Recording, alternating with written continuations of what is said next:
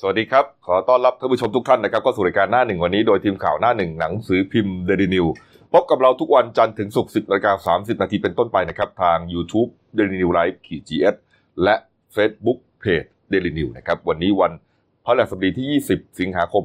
2513 ครับ พบกับผมอัจฉริยะโทนุสิทธิ์ผู้ดำเนินรายการ และคุณเก่งภัยรัตน์มิ่งขวัญผู้ช่วยหัวหน้าข่าวหน้าหนึ่งสายการเมืองนะครับเมื่อวานนี้การเมืองนะฮะการชุมนุมนะฮะถือว่า เป็นประเด็นที่ร้อนแรงอีกวันหนึ่งนะครับ มีอ่าหลายปรากฏการณ์ที่เกิดขึ้น ซึ่งเราเราท่านๆเนี่ยไม่ค่อยได้เห็นกันนะครับ กรณีของการชุมนุมนะฮะของนักเรียนระดับมัธยมศึกษาใช่นะฮะก็อาจจะเป็นประมาณช่วงมปลายนะคุณเก่งนะมสี่มห้ามหกนะฮะหลังจากที่นัดรวมตัวกันนะฮะเขาใช้ชื่อกลุ่มเขาเองนะ ว่านักเรียนเลวใช่นะฮะแล้วก็อะไรอะเลิกเรียน อะไรนะแฮชแท็กเขาอะคุณเก่งไปเจอที่หน้ากระทรวง ใช่ใช่ครับอืมนี่ฮะ เมื่อวานนี้ครับก็ประมาณสักเอ่อหลังจากเลิกเรียนนะฮะสี่โมงเย็นประมาณเนี้ยนะฮะเอ่อกลุ่มนักเรียนเลวนะครับ ได้รวมตัวกันพร้อมกับกลุ่มเยาวชนปลดแอกนะครับ นัดไปแสดงพลังกันนะฮะที่อ่าหน้ากระทรวงศึกษาธิการนะครับ ก็มีทั้งเรื่องของการเป่านกหวีดนะครับ แล้วก็อ่าชูสามนิ้วนะครับ แล้วก็ผูกโบขาวนะครับ หลังจากที่ก่อนหน้านี้เนี่ยมันสืบเนื่องมาจากการชุมนุมของกลุ่มประชาชนปลดแอกนะครับอ่ามาจากกลุ่มของธรรมศาสตร์จะไม่ทนนะฮะหลังจากนั้นเนี่ยอ่าเด็กๆพวกนี้นะครับเช้าวันจันทร์ที่ผ่านมาเนี่ยก็เข้าแถวเคารพธงชาติตามปกติ แต่มันเกิดปรากฏการณ์ก็คือว่ามีการแสดงสัญลักษณ์นะด้วยการชู 3 นิ้วอ่าไม่ต่อรับเผด็จการไม่เอาเผด็จการแล้วก็ตามแต่นะฮะก็เป็นเรื่องเป็นราวขึ้นมานะครับ เพราะว่า บางโรงเรียนเนี่ยก็ถูกเหมือนกับคุณครูเนี่ยตำหนินะแล้วก็มีการลงโทษกันอืมสุดท้ายครับเด็กๆ พวกนี้นะโดยเฉพาะเด็กๆ นักเรียนที่อยู่ในกรุงเทพมหานครเนี่ยก็อ่านัดรวมตัวกันนะครับที่หน้ากระทรวงศึกษาธิการเมื่อวานนี้ตอนเย็นครับบรรยากาศก็อย่างที่เห็นนะเด็กๆ ค่อยๆทยอยไปกันที่หน้ากระทรวงเนี่ยนะฮะก็รวมๆแล้วเนี่ยก็ประมาณสักเกือบพันคนได้อืมคุณเก่งฮะแล้วก็อ่าไปรวมตัวกันอย่างเรียบร้อยด้วยนะอ่า เขาไปนั่งกันข้างหน้ากระทรวงเป็นแถวเนี่ยฮะอย่างที่เห็นเนี่ยฮะนี่นะเอ๊ะแต่แต่ว่าเป็นพี่เมื่อวานผมก็ดูอยู่ในะพี่กบครับแบบผู้หญิงเยอะกว่าผู้ชายนะเออเหมือนจะเห็นแต่ผู้หญิงอะใช่ เออ ผู้หญิงเยอะกว่าผู้ชาย เออนี่ฮะนี่ฮะอ่าแล้วก็อย่างที่บอกนะฮะว่ามีการผูกโบกันอะไรนะครับ แล้วก็มี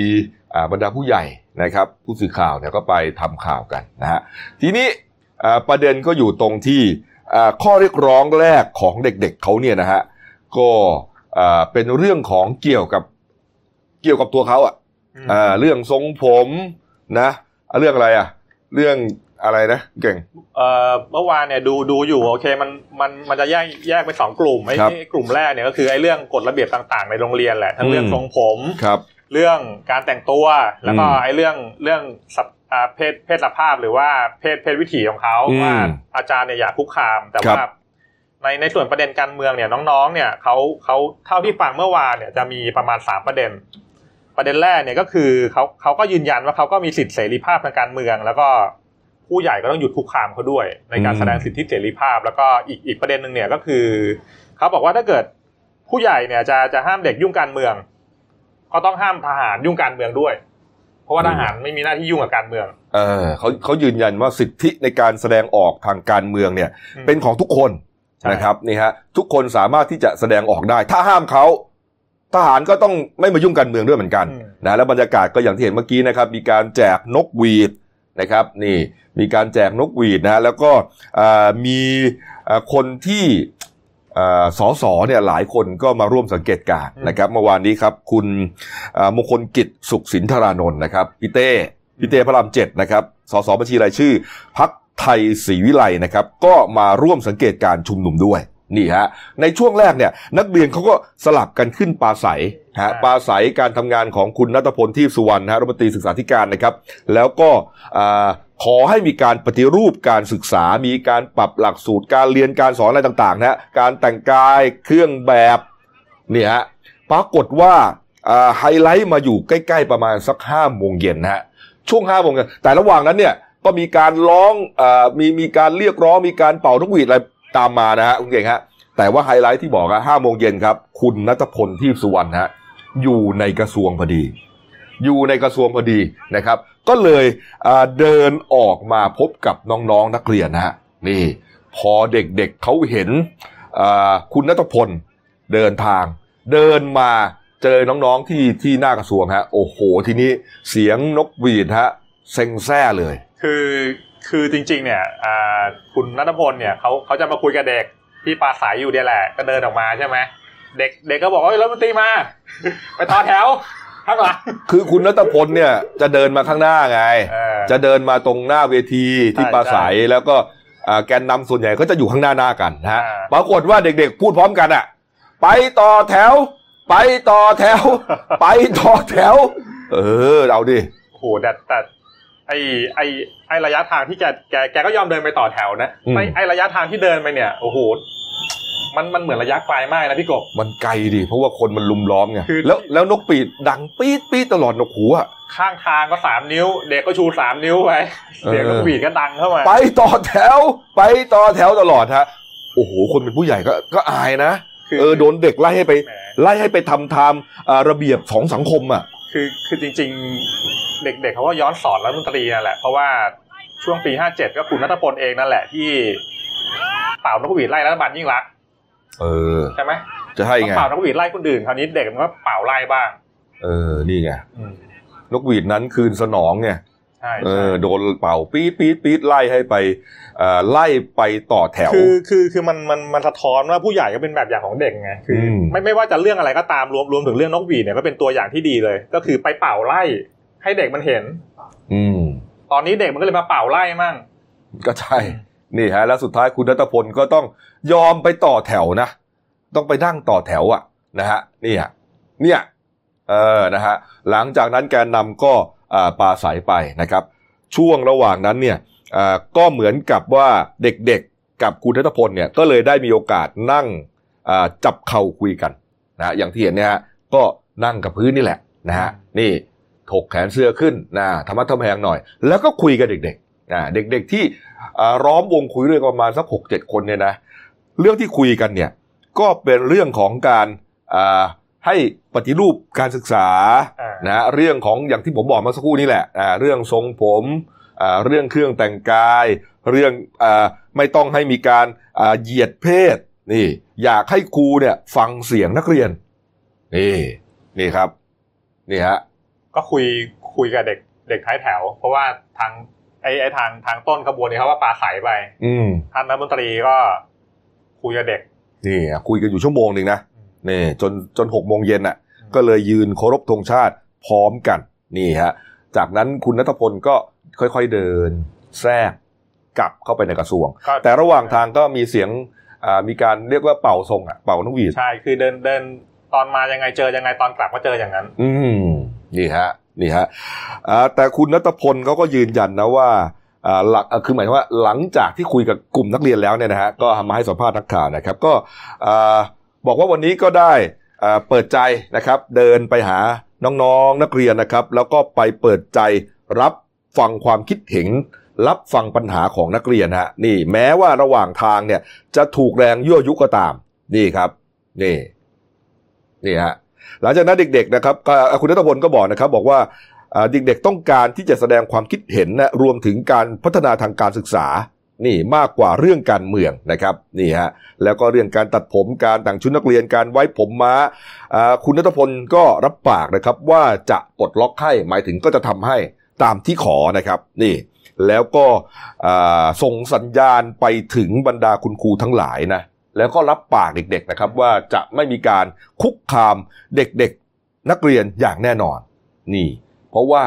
มันมีรายงานไงก่อนหน้านี้เนี่ยเด็ก ๆ ที่ชูสามนิ้วเข้าแถวเขาโรงชาติเนี่ยก็ถูกคุณครูเพ่งเล็งมีการคาดโทษนะอาจจะถูกตัดคะแนนความประพฤตินะฮะอาจจะรวมถึงเรื่องของทันบนอะไรกันเลยนะ รุนแรงเลยคือคือจริงๆ ตอนนี้ไอ้ไอ้ปัญหาความขัดแย้งทางการเมืองเนี่ยมันล้าวลงไปถึงระดับ สถาบันการศึกษาไงตอนนี้มันมันมันกลายกลายเป็นว่านักเรียนคิดอย่างหนึ่งครูคิดอย่างหนึ่งครับ ไอ้ไอ้ช่วงจานทร์อังคารพุธที่ผ่านมาเนี่ย จริง ๆ เนี่ยมันมันก็มีภาพหลายภาพนะบางบางทีครูในห้องพักครูเนี่ยก็ชูสามนิ้วเหมือนกันใช่ไหมแต่ว่าในขณะที่อีกหลาย ๆ โรงเรียนเนี่ยครูก็ทำร้ายเด็กเหมือนกันที่ชูสามนิ้ว ใช่อืม ไปสืบไปสืบมาครูก็อะเป็นหัวคะแนนให้กับทางฝ่ายรัฐบาลอีกเอออะมันก็มีหลายหลายที่ก็ต้องยอมรับครับ จะเป็นครูจะเป็นตำรวจจะเป็นทหารจะเป็นอาชีพอะไรก็ตามเนี่ย เรื่องการเมืองอะเขาก็มีความรู้สึกของเขาในใจอืมนะยังยังน้อยที่สุดเลยก็คือเขาเลือกพักไหนอะอืมเลือกตั้งไปเลือกพักไหนก็แสดงว่าเขาชอบแนวทางแนวความคิดของพักนั้น นี่ฮะมันก็มันก็ว่ากันไม่ได้อะเรื่องนี้ แต่ว่าจริงๆหัวใจสำคัญของครูจริงๆในฐานะผู้ใหญ่เนี่ยมันต้องมีวุฒิภาวะไงอืมวุฒิภาวะคือมีความเป็นผู้ใหญ่ทั้งร่างกายทั้งจิตใจครับแล้วก็เปิดใจคุยกับเด็กอืมถ้าเกิดไม่เปิดใจแล้วยังไปกดเขาเนี่ยท้ายท้ายสุดเนี่ยเดี๋ยวมันก็จะเละเละแบบแบบเนี้ยมาเป่านกหวีดไล่แล้วมันตีศึกษาเคยมีที่ไหนอะไม่มีนะไม่มี แล้วเป็นนักเรียนมัธยมด้วยนะใช่เออแล้วเขามากันแบบว่าเออเขาเรียกว่าบริสุทธิ์อะคุณอืมคุณอ่าคุณธนาธรจึงรุ่งเรืองกิจนะฮะแกนนำ คณะก้าวหน้าเนี่ยนะก็ให้สัมภาษณ์เรื่องนี้บอกว่า โอ้โห เป็นภาพที่สวยงามแกว่ากันนะเป็นเหมือนออร์แกนิกอะหมายถึงว่าเป็นเมล็ดพันธุ์ที่ที่ธรรมชาติจริงใช่ๆมาด้วยโดยธรรมชาติ พวกนี้ไม่มีใครไปไปไปจ้างไปบังคับเขาได้ อืมอืมจนี่ริฮะงๆมันมันเป็นเมล็ดพันธุ์ที่ท้ายท้ายสุดเนี่ย ถ้าเกิดเขามีแนวแนวคิดอย่างเงี้ยลุงตู่เหนื่อยนะใช่คือกว่าจะจบมหาวิทยาลัยใช่ไหมไอ้อืมช่วงเวลาหลังจากนั้นเนี่ย เขาก็ต้องมีแนวคิดอย่างเงี้ยแล้วมันก็จะขยายวงไปเรื่อยอืมๆเป็นแนวคิดคนรุ่นใหม่ครับนี่ฮะเอ่อมีอีกที่หนึ่งนะครับอ่ากลุ่มนักเรียนเนี่ยก็ก็พอเคารพธงชาติเสร็จก็ก็เห็นว่าแยกย้ายนะครับเด็กๆนะเพราะว่าพรุ่งนี้หมายถึงวันนี้ก็ต้องไปเรียนนะฮะมีอีกที่หนึ่งครับก็มีการจัดแฟลตม็อบเหมือนกันนะครับ ที่มหาวิทยาลัยเทคโนโลยีสเอ่อพระจอมเกล้าเจ้าคุณทหารลาดกระบังนะฮะมีการจัดอ่าเรียกว่าการชุมนุมนะงานชื่อว่า ลาดกระบังชังเผด็จการแฮชแท็กสามพระจอมจะยอมได้ไงอืมนี่ฮะ ก็จัดกันขึ้นที่ลานกิจกรรมข้างสนามกีฬาของสถาบันเนี่ยนะฮะ ก็มีนักศึกษานะผู้เข้าร่วมสนใจอ่าผู้ที่สนใจนะเข้าร่วมงานกันจำนวนมากนะฮะอย่างที่เห็นแต่บรรยากาศก็เป็นไปด้วยความเรียบร้อยนะครับ มีตำรวจจากอ่าบกนสามแล้วก็สนลาดกระบังมาดูแลความเรียบร้อยทั้งในและนอกเครื่องแบบ แต่ว่าเนื้อหาของการปราศัยเนี่ยอ่าก็ ค่อนข้างที่จะรุนแรงใช้ได้พอสมควรนะคุณเก่ง อืม จริงๆจริงๆสามพระจอมยอมได้ไงเนี่ยเขาเขาเขาจะหมุนยังไงพี่กบครับใช่ไหมมีพระนครเหนืออ่าลาดกระบังแล้วก็ที่ไหนนะบางบางมดบางมดอีกที่หนึ่งใช่ไหมครับเนี่ยก็จะหมุนหมุนกันเวียนกันแต่เมื่อวานก็คนเยอะนะดูอยู่มนี่ฮะเยอะนี่ อันนี้ก็เป็นอีกแฟลตม็อบหนึ่งอืมนะครับ นี่นี่ครับ ก็คือท้ายท้ายท้ายสุดเนี่ยผมผมมองว่าอ่าการเคลื่อนไหวของนักเรียนเนี่ย มันจะไปหลอมรวม ปลายปลายทางเนี่ยมันน่าจะไปหลอมรวมกับกลุ่มนักศึกษานั่นแหละเป็นก้อนเดียวกัน แล้วก็เคลื่อนไหวเป็นขบวนของภาคส่วนต่างๆ ที่ไม่พอใจการบริหารงานของรัฐบาล เพราะว่ามันเริ่มมีกระแสข่าวมาว่าทางกลุ่มแรงงานเนี่ยเขานัดเริ่มเคลื่อนไหวกันแล้วนะเดี๋ยวครับเดี๋ยวพรุ่งเนี้ยเดี๋ยวเขาจะไปเคลื่อนไหวกันที่สมุทรปราการอืมมันจะหลอมรวมเป็นเป็นขบวนเดียวกัน ท้ายสุดเนี่ยปลายทางมันจะเป็นอย่างนั้น นี่ก็คือยุทธศาสตร์ของม็อบช่วงนี้เนี่ยเราก็พอจะจับทางได้ว่าอ่าเขาใช้วิธีการอ่า มีแฟลตม็อบทีทีแต่ไม่นานนะไม่ได้ยืดเยื้อสมัยก่อนรุ่นกปปสหรือว่าม็อบเสื้อเหลืองเสื้อแดงอะไรนะอยู่กันเป็นเดือนอย่างนั้นอะไม่ใช่นะฮะแป๊บเดียวไปแต่ว่าอ่าเขาเรียกว่าสร้างแรงกระเพื่อมทางสังคม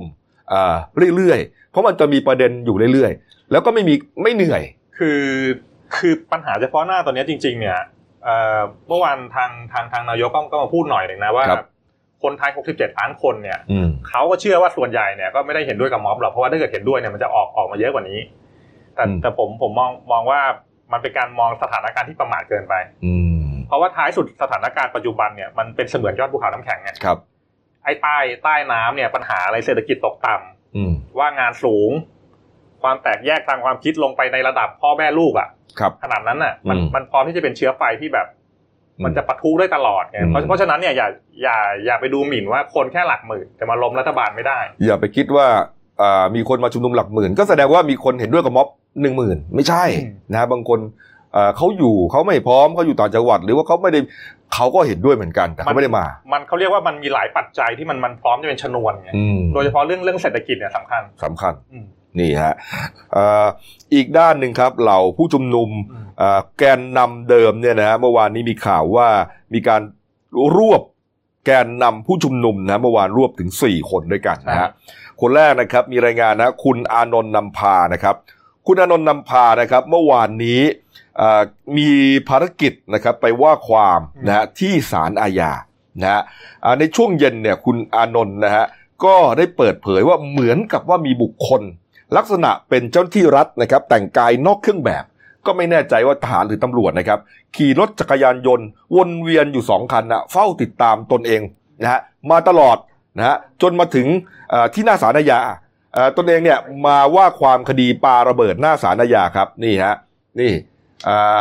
แล้วก็เหมือนกับว่ามีการถูกสะกดรอย มีการคุกคามอ่อสิทธิเสรีภาพนะฮะคุณอานนท์นะครับก่อนหน้านี้เนี่ยถูก จับกลุ่มนะฮะในฐานเป็นแกนนำม็อบนะฮะวันนั้นเนี่ยก็คือที่ธรรมศาสตร์จะไม่ทนนะครับนี่ฮะแต่ว่าอันนั้นคือถูกจับไปแล้วนะฮะแล้วก็ถูกได้รับการประกันตัวออกมาแล้วนะฮะแต่ว่า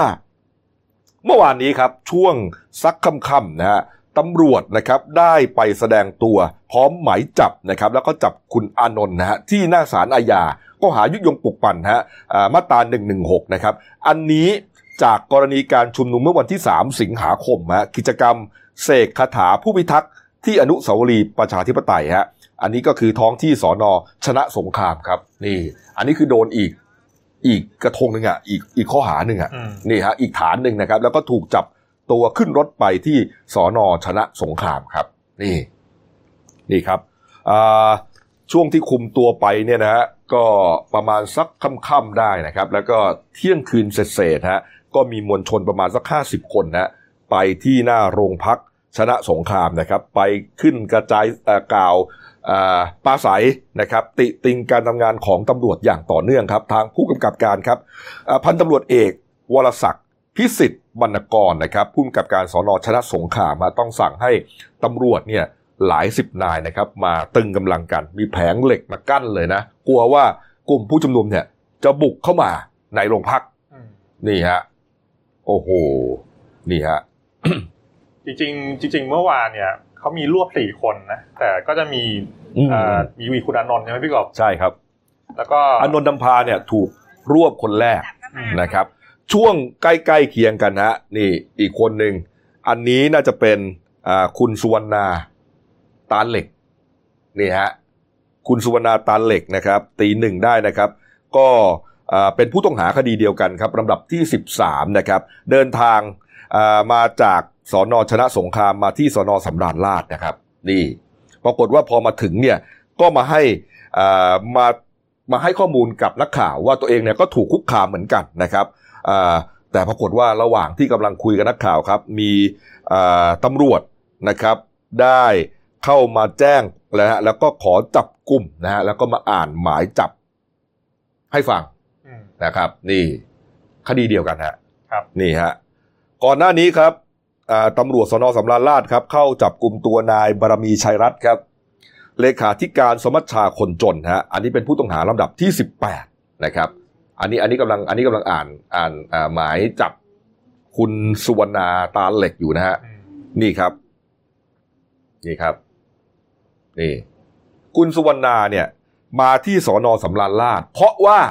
มาหาคนนี้ก่อนฮะคนนี้ถูกจับกลุ่มก่อนฮะคุณบารมีชัยรัตน์เลขาธิการสมัชชาคนจน ผู้ต้องหาลำดับที่ 18ฮะความผิดเดียวกันครับมาตรา116ฮะคนนี้ถูกจับกลุ่มกรณีร่วมชุมนุม แล้วก็เป็นแกนนำขึ้นปราศัยกับอ่ากลุ่มผู้ชุมนุมเยาวชนปลดแอกที่อนุสาวรีย์ประชาธิปไตย 18 กรกฎาคมที่ผ่านมาอืมเดือนเศษที่ผ่านมาฮะนี่ นี่ครับ จับกลุ่มตัวคุณบารมีได้ ใกล้ ๆ กับวัดบวรนิเวศวิหารนะแล้วก็เอาตัวมาที่สนสำราญราชมวลชนรู้ข่าวก็มารวมตัวกันที่สำราญราชนี่รวมถึงคุณธนาธรจึงรุ่งเรืองกิจด้วยนะ คุณธนาธรก็มาครับ นี่ คุณพนิกาวานิชก็มา มาเพื่อจะขอเข้าพบกับคุณบารมี แต่ว่าตำรวจเนี่ยไม่อนุญาตให้เข้าพบนะนี่ฮะก็จริง ๆ ภาพรวมเนี่ย ทางฝ่ายความมั่นคงเนี่ยเขาจะผมมองว่าเขาวางยุทธศาสตร์นี้นะคือว่าเขากำลังเชื่อว่าถ้าเกิดรวบแกนนำม็อบเนี่ยท้ายสุดเนี่ยมันจะทำให้ให้ม็อบฝ่ออืมแต่แต่แต่ในมุมกลับบางคนเขาก็ไม่เชื่อนะครับเขาก็มองว่าแทนที่มันจะฝ่อเนี่ย มันกลับกลายเป็นการยั่วยุ อืมให้ไอการชุมนุมหลังจากพ้นเส้นปลายเดือนกันยาเนี่ย มันจะแรงขึ้นครับ ก็คือว่าไปไปยัดยัดคดีให้เขาก่อนแล้วก็ไปไปแก้ข้อกล่าวหากันเองในในศาลหนึ่งหนึ่งหกเนี่ยเพราะว่าหนึ่งหนึ่งหกเนี่ย อ่ามันมันกว้างไงอืมยุยงปลุกปั่นครับสร้างความกระด้างกระเดื่องในในหมู่ประชาชนเนี่ยครับคือคือแบบมันมาตีตีตีความมันมันง่ายที่ที่จะเข้ามาตรานี้ได้หมด อืมแต่แต่ว่าก็ยังเชื่อว่าเขาก็ยังไม่แตะนักศึกษาครับ เพราะว่าไอ้ไอ้ไอ้ที่จับเมื่อวานเนี่ยมันจะเป็นในกรณีชุมนุมเดือนกรกฎาหมดอืมอ่าแต่ว่าในในส่วนนักศึกษาเนี่ยผมเชื่อว่าเขาก็ยังไม่กล้าแตะหรอกว่าครับจะจับนักศึกษาคราวนี้ภาพภาพมันจะรุนแรงมากกว่าเดิมไงมากกว่าใช่การแกนนำปกติเออมันมันจะดูหมายถึงนักเรียนอะเอออืม ยิ่งนักเรียนเนี่ยเขาไม่จับอยู่แล้วเนี่ยนะฮะนี่ครับอ่าอันนี้ย้อนกลับมานิดนึงฮะอันนี้คือเอ่อเหตุการณ์ที่เกิดขึ้นที่สนสำนักราชนะฮะระหว่างที่จับกลุ่มคุณบารมี แล้วก็เอ่อพี่มีของผมนี่แหละอืมเนี่ยพี่มีนี่เป็นเป็นรุ่นพี่ที่มหาวิทยาลัยรามคำแหงเลยนะรุ่นพี่อ๋อที่สนิทกันด้วยนะครับนี่ฮะจับกลุ่มพี่บารมีนะฮะแล้วก็คุณธนาธรก็ไป แต่ว่าตำรวจเนี่ยไม่ให้คุณธนาธรกับคุณช่อเนี่ยเข้าไปพบ คุณธนาธรก็ขอตัวกลับฮะระหว่างนั้นครับ ไปเจอเน็ตไอดอลอภิรักษ์ชัยอานนท์ฮะเสียโป้ฮะนี่ แวะมาทักทายจะขอคุยกับคุณธนาธรนะฮะแต่ธนาธรไม่คุยด้วยอืมเออ บอกว่าไม่เป็นไรเออแล้วก็เดินทางกลับทันทีฮะ นี่ เออแหม่เข้าไปทุกที่นะเนี่ยนะฮะอีกคนหนึ่งที่ถูกจับกลุ่มนะครับ เมื่อวานนี้ครับ แกนนำอีกคนหนึ่งนะครับ คือคุณกรกฎแสงเย็นพันธ์ฮะ คุณกรกฎก็ลักษณะเดียวกับคุณสุวรรณาเลยอืมก็คือเหมือนไปเยี่ยมอ่าคุณบารมีที่สำราญราชเนี่ยนะฮะปรากฏว่าระหว่างที่คุณกรกฎเนี่ยไปอ่าไปไปจะไปเยี่ยมคุณบารมีที่สอนอสำราญราชก็เลยถูกแสดงหมายจับเลยฮะเป็นผู้ต้องหาลำดับที่ 12 นะครับอ่าเรื่องเดียวกันเลยครับ เป็นแกนนำขึ้นปราศัยในวันที่ 18 กรกฎาคมที่อนุสาวรีย์ประชาธิปไตยฮะนี่ คนนี้นี่อ่าระหว่างที่ควบคุมตัวเอ่อขึ้นไปโรงพักเพื่อจะสอบสวนนะครับ โอ้โหมวลชนนี่โห่กันลั่นเลยอืมโห่การทำงานของตำรวจนะ ส่วนคุณกรกฎก็แสดงอารยะขัดขืนนะชูสามนิ้วเหนือศีรษะ ตลอดทางขึ้นบันไดไปห้องสอบสวนเลย นี่ ก็เดี๋ยวเดี๋ยววันนี้รอฝากขังใช่ไหมพี่กบครัว่าบว่าว่ายังไงต่อ นี่ครับ แล้วก็เอ่อทั้งหมดสรุปก็คือโดนจับไปสี่ไปสี่คนนะครับ แล้วก็เอ่อ ทางสนสำราญราชนะครับ ก็จะนำทั้งสี่คนนะฮะไปฝากขังที่ศาลอาญานะครับ เมื่อเช้านี้ครับ8โมงเช้านะฮะก็บรรยากาศก็มีตำรวจมาตึงกำลังอยู่ที่ศาลอาญาครับหลายหลายสิบนายนะครับนี่ฮะเพราะว่าพนักงานสอบสวนทั้งที่สอนอสงสนสงครามนะฮะก็จะนำตัวนายอนนท์นำพามานะครับ ส่วนสอนอสำราญราชก็จะเอาสามคนที่เหลือมาฝากขัง พนักงานสอบสวนทั้งสองที่เนี่ยคัดค้านการประกันตัวหมันเลยฮะ นี่ นี่ครับ อันนี้ที่ศาลอาญาอืมนี่นี่เป็นรวดเอ่อเป็นส่วนของม็อบนะฮะในส่วนของการเมืองนะครับ การเมืองเมื่อวานนี้มีความเคลื่อนไหวนะที่รัฐสภา ถือว่าเป็นความเคลื่อนไหวสำคัญแกฮะใช่ก็คือคืออย่างนี้คือมันจะเกี่ยวพันกับม็อบนั่นแหละเพราะครับว่าอ่าทางกลุ่มม็อบเนี่ยหนึ่งในสามข้อเรียกร้องของเขาเนี่ยก็คือเออว่าร่างรัฐฉบับใหม่ ใช่ไหมร่างใหม่เลยเออแต่แล้วพอมันมีแรงกดดันนอกสภามาเยอะๆขึ้นเนี่ยอืมมันก็เท่ากับว่าเป็นปัจจัยเนี่ยในการเร่งกลไกในสภาครับให้ให้กระบวนการร่างร่างรัฐธรรมนูญเนี่ย มันต้องดันมันต้องเดินอืมอ่าไอเนี่ยแหละก็คือว่ามันจะเกี่ยวเนื่องกันแต่ว่าเมื่อวานเนี่ยไอ้ภาพใหญ่จริง ๆ เนี่ย มันจะเป็นการประชุมของวิปรัฐบาลอืมก่อน มันจะเป็นล่มล่มใหญ่ก่อนว่าที่ประชุมวิปรัฐบาลเนี่ย ทางคุณวิรัตรัตนเศรษฐ์ประธานวิปรัฐบาลเนี่ยเขาก็มีมติว่าโอเค ทางวิปรัฐบาลของเขาเนี่ยก็ครับ จะเดินหน้าแก้ไขรัฐธรรมนูญมาตรา 256อืมเพื่อเปิดทางตั้งสสรครับสภาร่างรัฐธรรมนูญอืมแต่ว่ามีเงื่อนไขก็คือว่าไม่แตะหมวดหนึ่งหมวดหนึ่งเนี่ย เป็นเรื่องที่เกี่ยวกับระบอบการปกครองของประเทศไทยที่มีพระมหากษัตริย์เป็นประมุขครับแล้วก็ไม่แตะหมวดสองหมวดสองเนี่ยจะเป็นบทบัญญัติว่าด้วยเรื่องของพระมหากษัตริย์ อันเนี้ยก็คือสรุปวิปรัฐบาลโอเคละว่าจะจะเดินเดินหน้า ผลักดันการแก้รัฐธรรมนูญแต่ว่าเขาก็จะมีห้อยนะเงื่อนไขของเขาก็คือว่าเขาก็ต้องรอรายงานผลการศึกษา แก้รัฐธรรมนูญของกรรมธิการชุดของคุณพิรพันธ์สารีรัฐวิภาคก่อนครับเพราะว่าคุณพิรพันธ์เนี่ยเขาจะเสนอรายงานเข้าสภาเนี่ยประมาณช่วงต้นต้นๆเดือนกันยายน จากนั้นพอเขาศึกษารายงานเนี่ยเขาถึงจะยื่นยติในการขอแก้ไขรัฐธรรมนูญอันเนี้ยก็คือภาพ ในส่วนของรัฐบาลโอเคเขาพร้อมเดินหน้าครับอ่าแต่ว่ามีเงื่อนไขเดี๋ยวรอรายงานก่อนก็ว่าไปแต่ว่าในส่วนของฝ่ายค้านเนี่ยจริงๆเนี่ยสัปดาห์ที่แล้วเนี่ยเขายื่นยติแก้รัฐธรรมนูญไปเมื่อเมื่อสัปดาห์ที่แล้วแล้วแล้วก็ตอนเนี้ยกระบวนการเนี่ยตรวจสอบเสร็จแล้วเดี๋ยวทางทางสภาเนี่ยก็จะเอาเข้าสู่วาระการประชุมเนี่ยวันที่วันศุกร์หน้าก็คือวันศุกร์ที่ 28 สิงหาคมครับ แต่ว่าประเด็นก็คืออย่างนี้ ถ้าเกิดวันที่ 28 สิงหาคมเนี่ยมันมีกฎหมายหลายหลายฉบับมันค้างอยู่เนี่ยท้ายสุดเนี่ยมันมันต้องเลื่อนไปช่วงกลางเดือนกันยายนอืมนะฮะแต่ว่าเอ่อหลักภาพใหญ่ของพรรคร่วมรัฐบาลเนี่ยอืมที่เอ่อคุยกันถึงเอ่อการแก้ไขรัฐธรรมนูญนะปรากฏว่ามีสีสันขึ้นมาฮะไปโผล่ที่พรรคภูมิใจไทย ใช่เพโอ้ราะว่าโหเมื่อวานทางภูมิใจไทยเนี่ยเขาเขาประชุมกันแล้วเขาออกแถลงการณ์ไงเออ ไอ้ในส่วนหลักเนี่ยมันไม่ต่างก็คือว่าหนึ่งเนี่ยสองห้าหกเนี่ยเขาเอาด้วยอืมสองเนี่ยสสรเขาเอาด้วย แต่ว่าไอ้ที่มันงอกเพิ่มขึ้นมาเนี่ยก็คือว่าเขาเสนอให้อ่าหลังมีรัฐธรรมนูญแล้วเนี่ย ก็ยุบสภาบิ๊กตู่ก็ต้องยอมเสียสละยุบสภาแล้วก็เลือกตั้งใหม่ อืมนี่ฮะถือว่าเป็นแถลงที่หลายคนก็สงสัยว่าเอ๊ะแถลงขโมยซีนหรือเปล่า เป็นพักร่วมรัฐบาลกันอยู่ดีๆฮะกลายเป็นว่ามาเรียกร้องให้แก้ไขรัฐธรรมนูญ แล้วเสร็จแล้วก็ต้องยุบสภาด้วยอืม นี่โอ้โหบางคนก็มองว่าโอ้โหได้ใจเลยอะใช่แต่ได้ใจเลยเสียหนูได้ใจ แต่แต่ว่าจริงๆเนี่ยในในมติอ่าในวิปรัฐบาลเนี่ยเขารู้กันหมดแล้วแหละว่าไอ้กระบวนการแก้รัฐธรรมนูญเนี่ยมันยาวอืประมาณปีครึ่งอืมเออเพราะฉะนั้นเนี่ยเขารู้แต่เพียงเพียงแต่เขาไม่พูดว่าไอ้ระยะเวลาปีครึ่งเนี่ยรัฐบาลบิ๊กตู่เนี่ยไม่รู้จะอยู่ถึงหรือเปล่าด้วยซ้ำก็ใช่ไงถึงอยู่ถึงเนี่ยมันก็จะเป็นช่วงท้ายรัฐบาลแล้วไงท้ายสุดมันก็ต้องยุบอยู่ดีอะเออเออยุบแล้วก็เลือกตั้งใหม่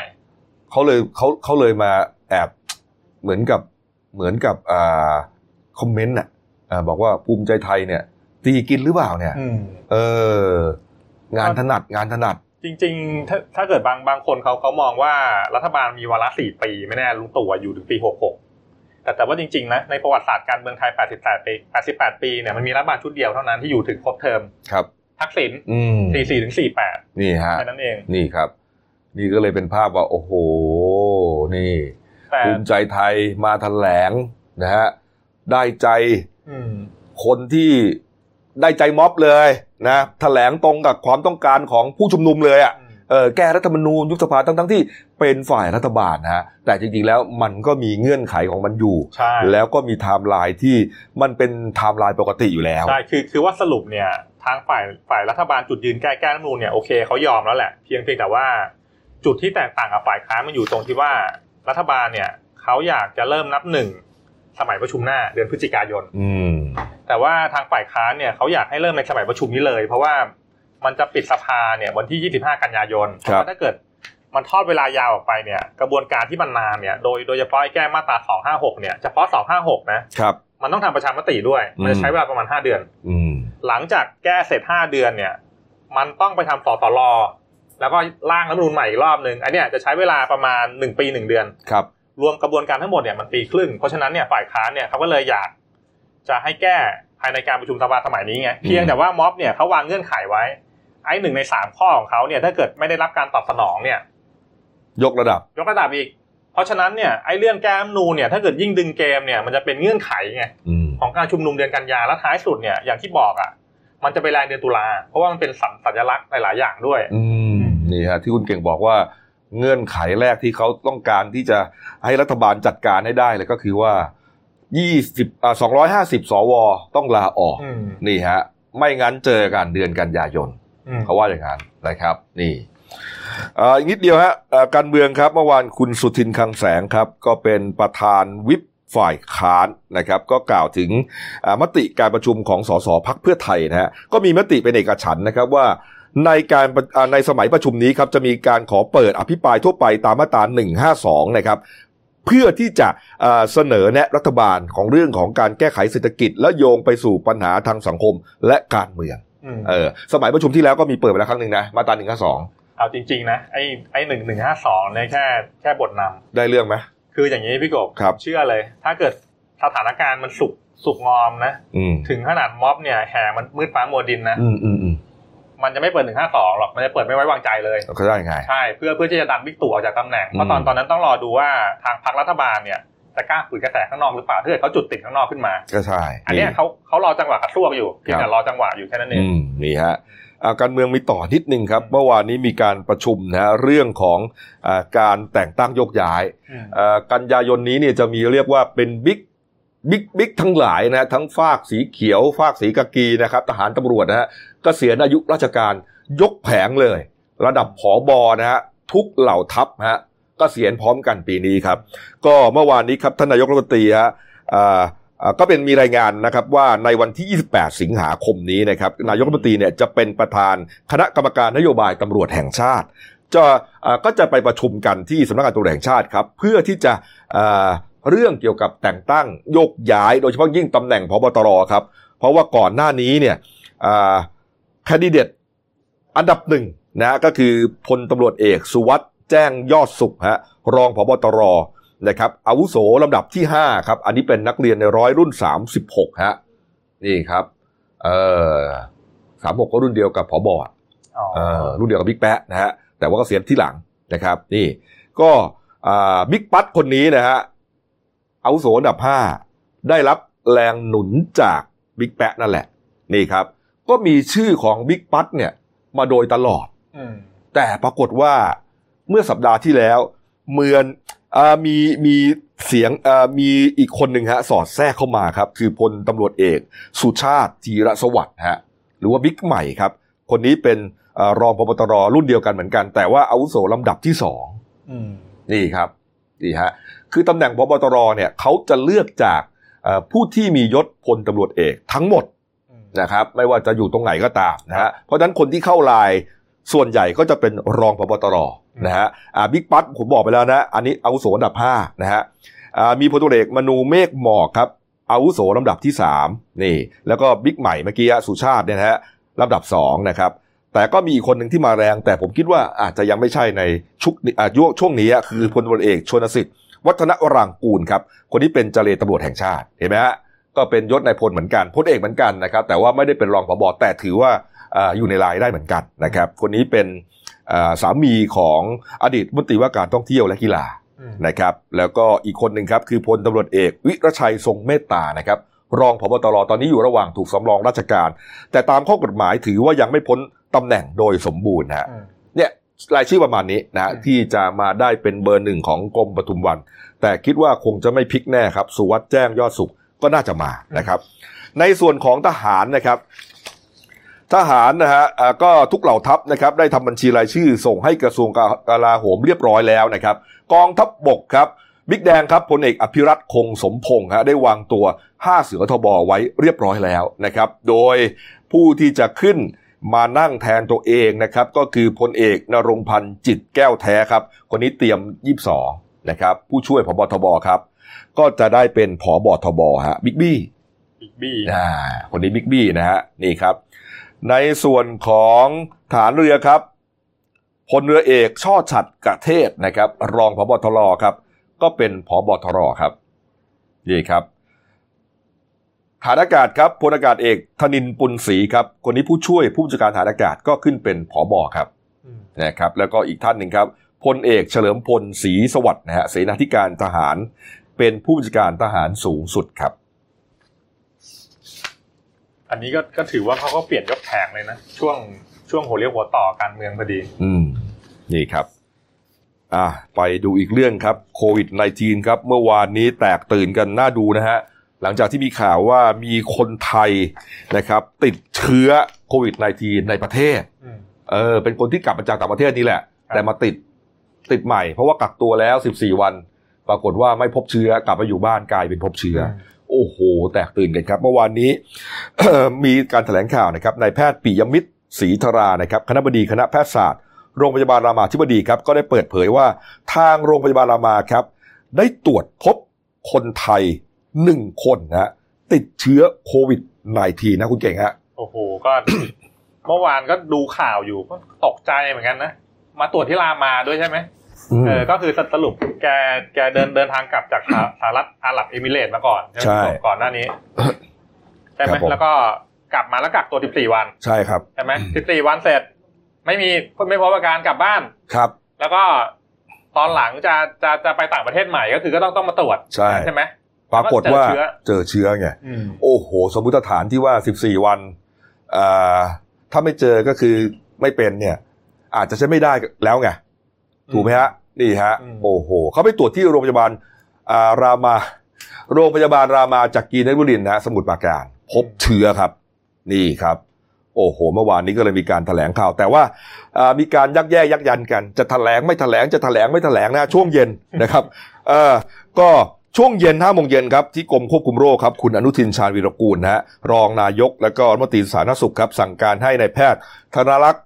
ผลิตพัฒนะฮะรองที่ปดีกรมควบคุมโรค เปิดถแถลงข่าวด่วนนะฮะแต่ปรากฏว่าก็ยังไม่ถแถลงฮะเลื่อนไปนะครับสุดท้ายก็เหมือนจะรอสบคมาถแถลงอีกทีนึงฮะนะครับมีรายงานนะครับว่าผู้ติดเชื้อโควิดในทีดังกล่าวเนี่ยเป็นคนไทย 2 รายนะครับ เดินทางกลับเข้ามาในประเทศผ่านการกักตัว 14 วัน อย่างที่บอกครับ โอ้โห แล้วสุดท้ายก็มาตรวจเมื่อวันที่ 18 สิงหาคม พบว่าติดเชื้อโควิด -19 ฮะ เพราะฉะนั้นมุมจอด้านซ้ายของเราในวันนี้ครับ ก็เลยขึ้นว่าปลอดเชื้อในประเทศ 87 วันวงเล็บ อะไรวะนะ รอสบคยืนยัน ก็เดี๋ยวก็แสดงว่าเนี่ย เดี๋ยวตอนนี้สบคเตรียมจะแถลงแล้วนะฮะว่าอะไรนะครับ นี่ฮะอะเราลองลองไปฟังการแถลงบางช่วงบางตอนของคุณหมอนะครับ เชิญครับ รายแรกนะครับ ก็จะเป็นเพศหญิงนะครับ อายุ 34 ปี เคยทำงานที่ประเทศสหรัฐอาหรับเอมิเรสนะครับแล้วก็เดินทางกลับมาไทย เมื่อวันที่ 2 มิถุนายนไม่มีอาการใด ๆนะครับ เข้ารับการกักตัวนะครับ ที่สถานกักกันที่ราชการกำหนดเนี่ยเป็นเวลา 14 วันหรือ 2 สัปดาห์นะครับ ได้ทำการตรวจหาเชื้อโควิด -19 เนี่ยครั้งที่1นะครับ เมื่อวันที่ 5 มิถุนายน รวจพบสารพันธุกรรมเนี่ยปริมาณน้อย สรุปผลของการตรวจครั้งแรกเนี่ยเราใช้คำว่าผลกลับกวซึ่งภาษาอังกฤษเนี่ยเราเรียกว่า lab เนี่ยเป็น lab inconclusive แล้วมีการตรวจครั้งที่สองเนี่ย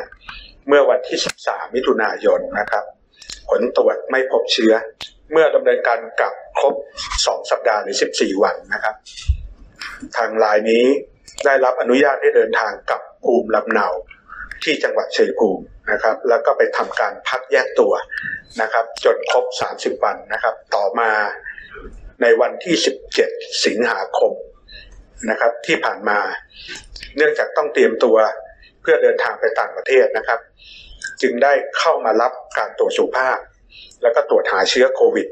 -19 เนี่ยที่โรงพยาบาลรามาธิบดี ผลการตรวจเมื่อวันที่ 18 สิงหาคม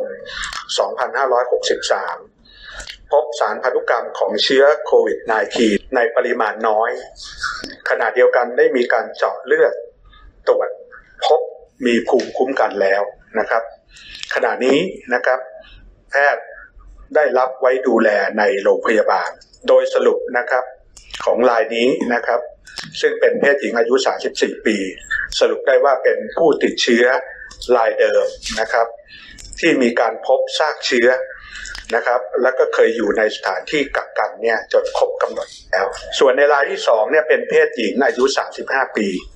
เคยทำงานที่ประเทศสหรัฐอาหรับอิมเมเลสทางกลับไทยเมื่อวันที่ 24 มิถุนายน 2563 เข้ากักตัวที่ฐานกักกันที่ราชการกำหนดเนี่ยเป็นเวลา 14 วันหรือ 2 สัปดาห์ทำการตรวจหาเชื้อ 2 ครั้งไม่พบเชื้อนะครับ จึงได้รับอนุญาตให้เดินทางกลับภูมิลำเนา จังหวัดเลย จากนั้นเมื่อวันที่ 16 สิงหาคม 2563 ที่ผ่านมานะครับ ได้เดินทางเข้ากรุงเทพโดยรถยนต์ส่วนตัว เพื่อเตรียมตัวนะครับเดินทางไปทำงานต่างประเทศ และในวันที่ 18 สิงหาคมนะครับที่ผ่านมาได้เข้ารับการตรวจสุขภาพ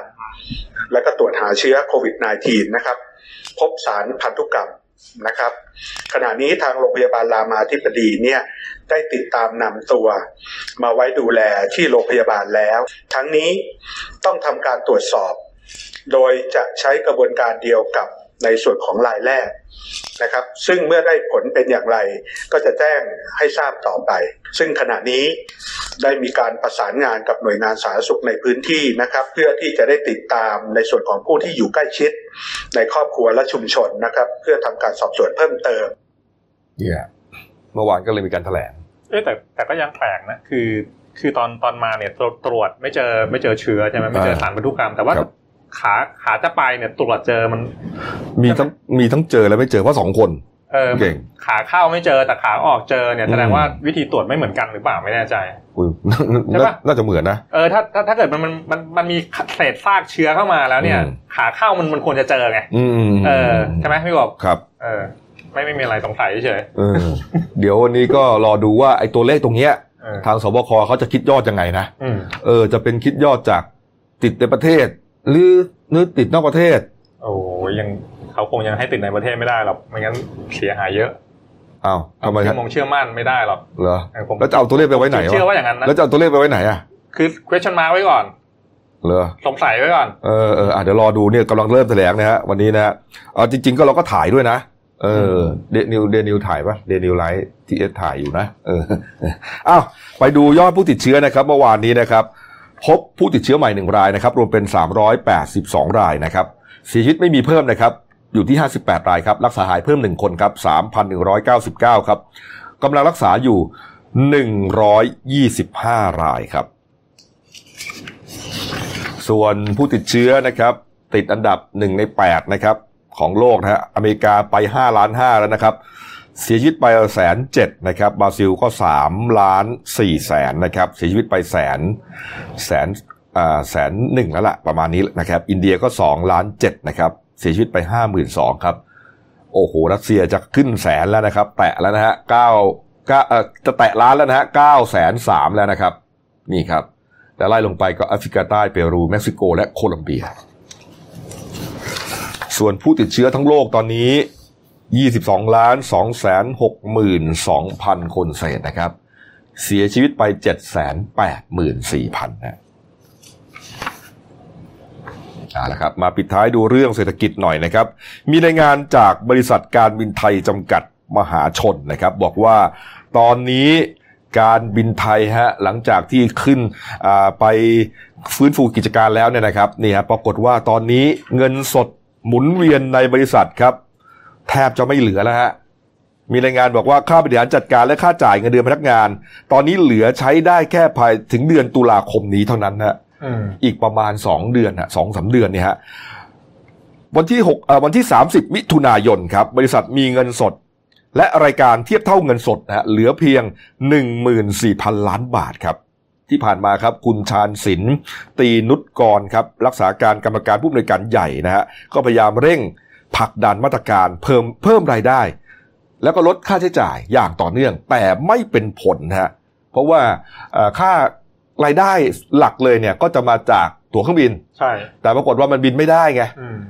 เออนานาชาติยังบินไม่ได้ มีแค่เที่ยวบินที่เอาคนกลับอะ่ะมันก็แน่นอนฮะมันมันไม่มีรายได้เข้ามาเพียงพอนะครับ ที่ยังมีอยู่ก็เช่น อะไรอะขายอาหารขายอะไรพวกนี้ซึ่งมันก็ทิปจอยใช่นะครับนี่ฮะแม้ว่าจะพยายามลดรายจ่ายแล้วด้วยนะไอ้พวกเอ่อโครงการ Together We Can ฮะคือปรับลดค่าตอบแทน และเงินเดือนของผู้บริหารระดับสูงลง 40ถึง70%นะฮะรวมถึงเชิญชวนพนักงานเข้าร่วมโครงการสมัครใจลดเงินเดือนและหยุดงาน โดยไม่รับค่าตอบแทนนะหรือว่า leave without pay อย่างต่อเนื่อง ก็ทำได้พอสม พอสมควร แต่ก็ยังไม่เยอะพอนะครับ ก็ตอนนี้ฮะก็พนักงานนะครับได้ปรับลดเงินเดือนเนี่ยทั้งบริเอ่อผู้บริหารและพนักงานรวมแล้วประมาณ 261 ล้านบาทต่อเดือนโอ้โห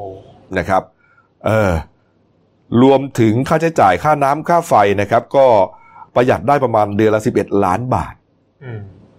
แต่ก็ยังไม่เพียงพอนี่ฮะ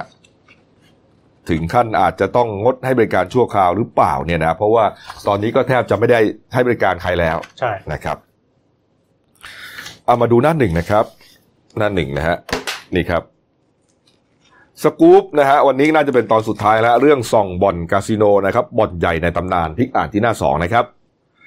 อ่าคอลัมน์เด่นในฉบับก็นี่ครับหน้าสี่นิทานภาพเสริมจินตนาการครับ